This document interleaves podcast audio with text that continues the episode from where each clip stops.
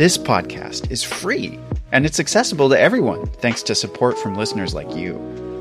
If you value this show, please consider supporting its production by donating to our home, KUOW. It only takes a minute to give, and you'll be helping to support the production of this podcast. Make a donation at kuow.org or follow the link in the show notes. And thanks! Hey, good morning. It's Patricia Murphy. It's Thursday. This is Seattle Now. We hope you're having a wonderful holiday season. Today, we'll hear about the life of Tokitae, the last southern resident orca in captivity.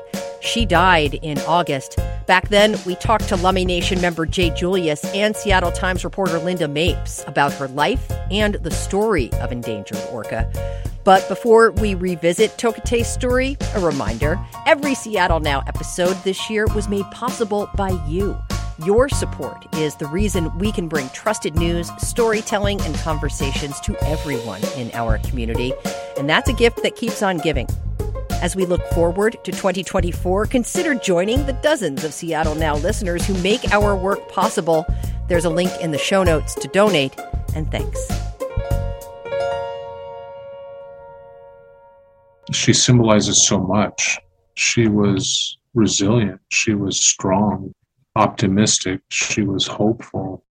That was Lummi Nation member Jay Julius, president of Se'Si'Le, an indigenous led nonprofit organization. He's talking about the beloved orca Tokitae, who passed away Friday at the Miami Seaquarium. She was thought to be 57 years old and was the last living southern resident orca in captivity. Plans had been underway to return the whale to home waters here in Washington. Now, the Lummi tribe, marine life advocates, scientists, researchers, and the public are mourning her loss. How do we get her home? How do we make sure she doesn't continue to be showcased and uh, used for public display as she's been since she was a child? We're talking with Jay Julius and Seattle Times reporter Linda Mapes about Tokitae's life Thanks, Linda and Jay. Really appreciate you taking the time. Sure, Patricia. Happy to. Thank you. All right. So there was a major effort to get Tokitae back home to the Salish Sea. And in fact, preparations were being made for that to happen. She was known as Lolita at the Miami Seaquarium, where she was in a pool for 53 years. Let's talk about what we know about her health recently. Right. So this is one of the things that made her death so shocking. I mean, in some ways, no surprise. Here she is in the smallest tank in the industry for 53 years. It's it's incredible she lived this long, and she was alone. Um, no other orca whale with her, which is a completely unnatural state for these animals, which are highly social. You know, they had been uh, working hard in the last six months or so to improve her situation, bringing more activity into the picture for her, improving her diet, uh, trying to treat her gastrointestinal disorders. Uh, all of this was being done uh, with hope of bringing her home. And in fact, there was quite a turnaround in her health, I'm told by people who were with her up until the moments of her death. She was more lively, she was um, more engaged, she was more active. They had been practicing with a sling to pick her up and move her and hopefully put her on a plane and bring her home. And then all of a sudden, she had a a massive um, renal failure, is what's believed. We don't know that for sure yet. But, you know, the people closest to her were shocked by this and really thought that they were witnessing a turnaround that was going to lead to, lead to her return home. So, you know, both surprising and not surprising. You can't treat an animal like that for that long and, and expect it to live at all, let alone be in good health. And it's, um, surprising she lived that long. It's not surprising she died, other than how quickly that happened after she seemed to be doing better. Yeah. Yeah. Okay, Jay, let's talk about the Lummi Nation's relationship to Tokitae and Orca. What can you tell us about the family connection between you? As far as relationship goes with the Southern residents or the Qwe'lhol'mechen, I think teachings from them have taught us how to be community, taught us how to be family, how to grieve, how to love, how to take care of one another. And, you know, they represent so much and they're the guardians of the Salish Sea. They're, they've fished side by side with us for thousands of years. And so that, that relationship and that connection to them and the teachings from them is deep and and goes uh, way back. Yeah, thank you for that, Jay. Linda, back at the time of her capture, how was whale catching perceived by the public? Because it's really hard to believe. Even now, it's hard to believe that it was acceptable back then. Yeah, well, let's talk about that. We're talking about the capture era. And during that time, um, Ted Griffin, who caught her up in, uh, caught the very first captive killer whale displayed was Namu. And he was caught in a fisherman's net and Ted had a, an aquarium down on the waterfront and he really wanted a killer whale. And so when he heard that there was a killer whale to be had, he went up there with cash in his pocket that he collected from waterfront businesses, some of which still exist, um, and bought the killer whale and, and brought Namu home. And when he arrived on the Seattle waterfront with Namu in a in a homemade cage towed behind a tugboat, it was with a flotilla of, of people who joined out of sheer excitement when he uh, cruised beneath the, the bridge at Deception Pass. There were thousands of people lined up to watch. When he arrived at the downtown waterfront, he was given a key to the city and a hero's welcome. So I cannot stress enough how different uh, the times were in terms of their attitude. I mean, Ted Griffin was cheered for by the Seattle Times when he would go out and, and chase orca whales with everything from speedboats to helicopters, uh, using seal bombs to corral them.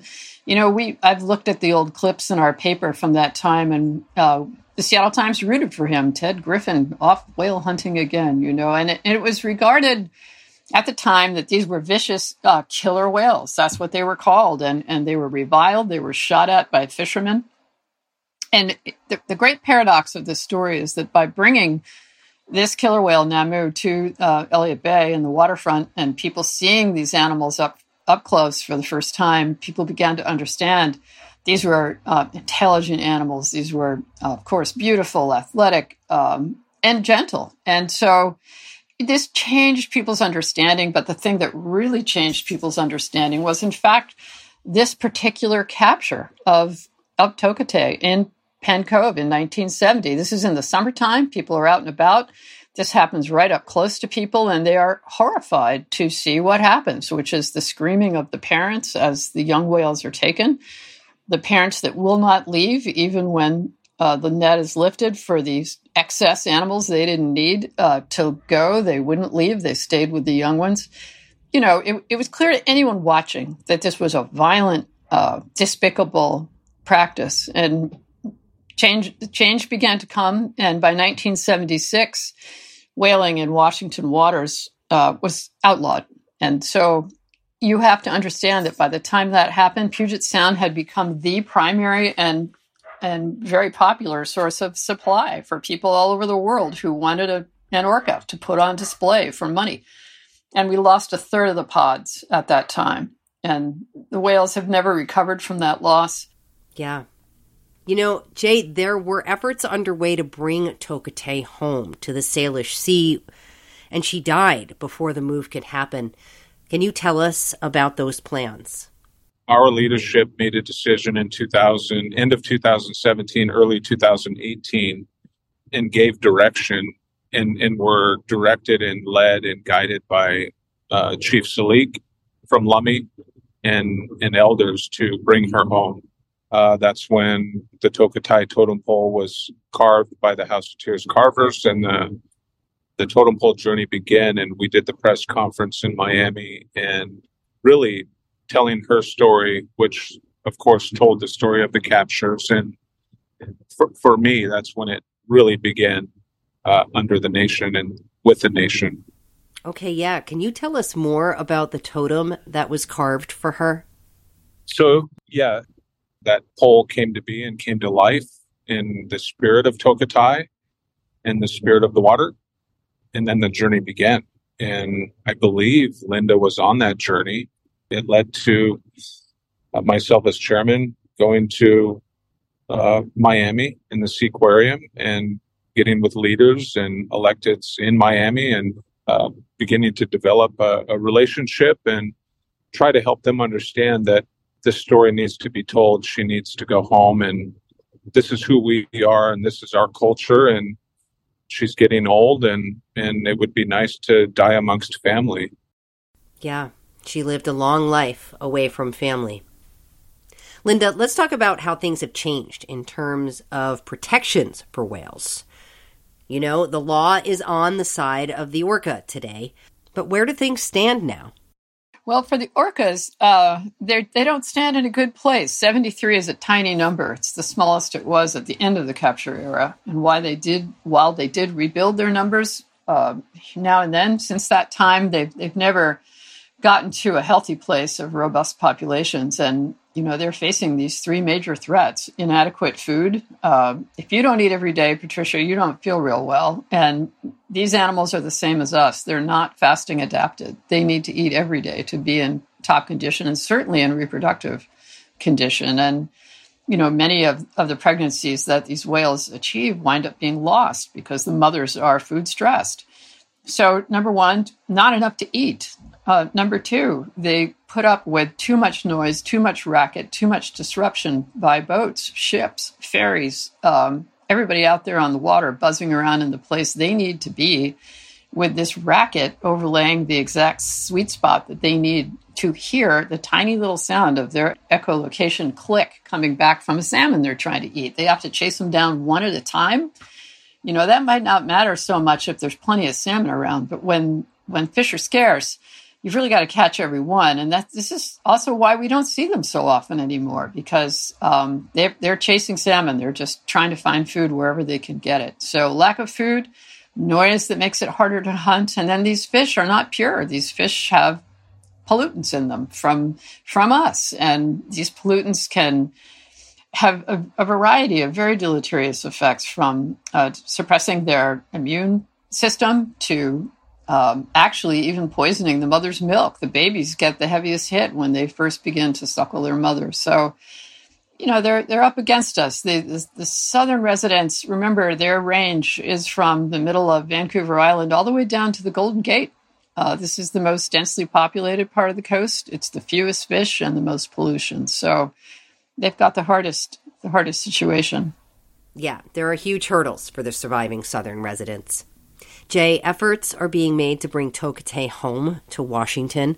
Let's talk about the plans to honor her.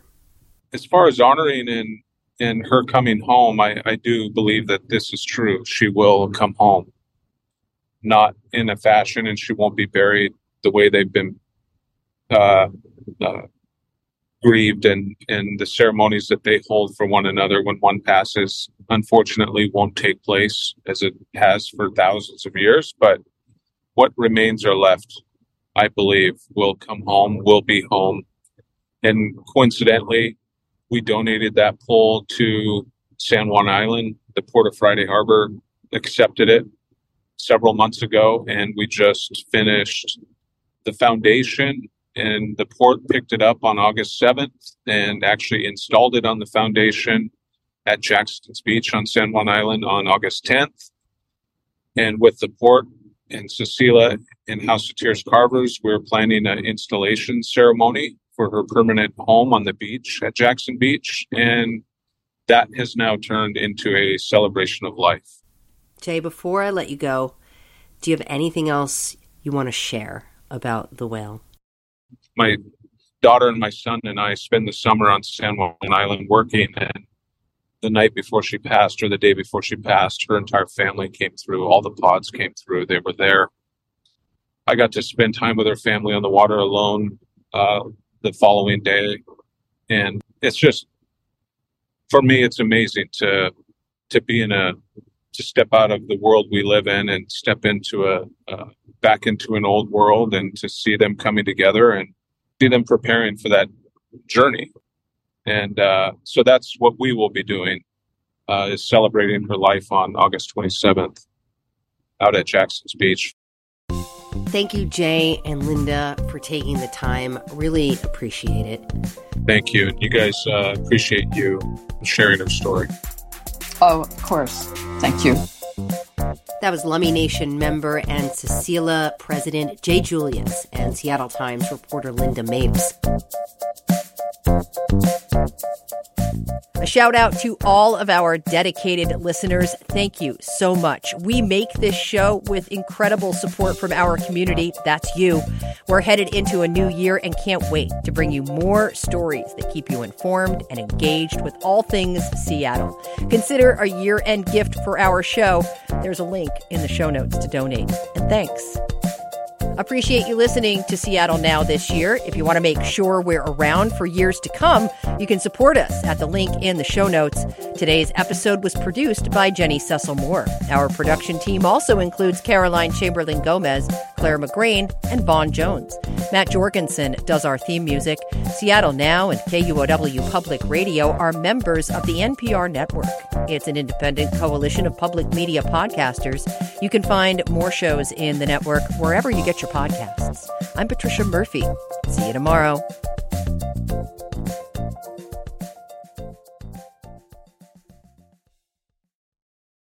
Seattle in the 90s. A tidal wave of iconic music roars out of this sleepy city and launches a pop culture revolution. Here's a story you haven't heard. Let the Kids Dance is a new podcast about the rise and fall of Seattle's teen dance ordinance, the law that made it illegal for young people to go to concerts.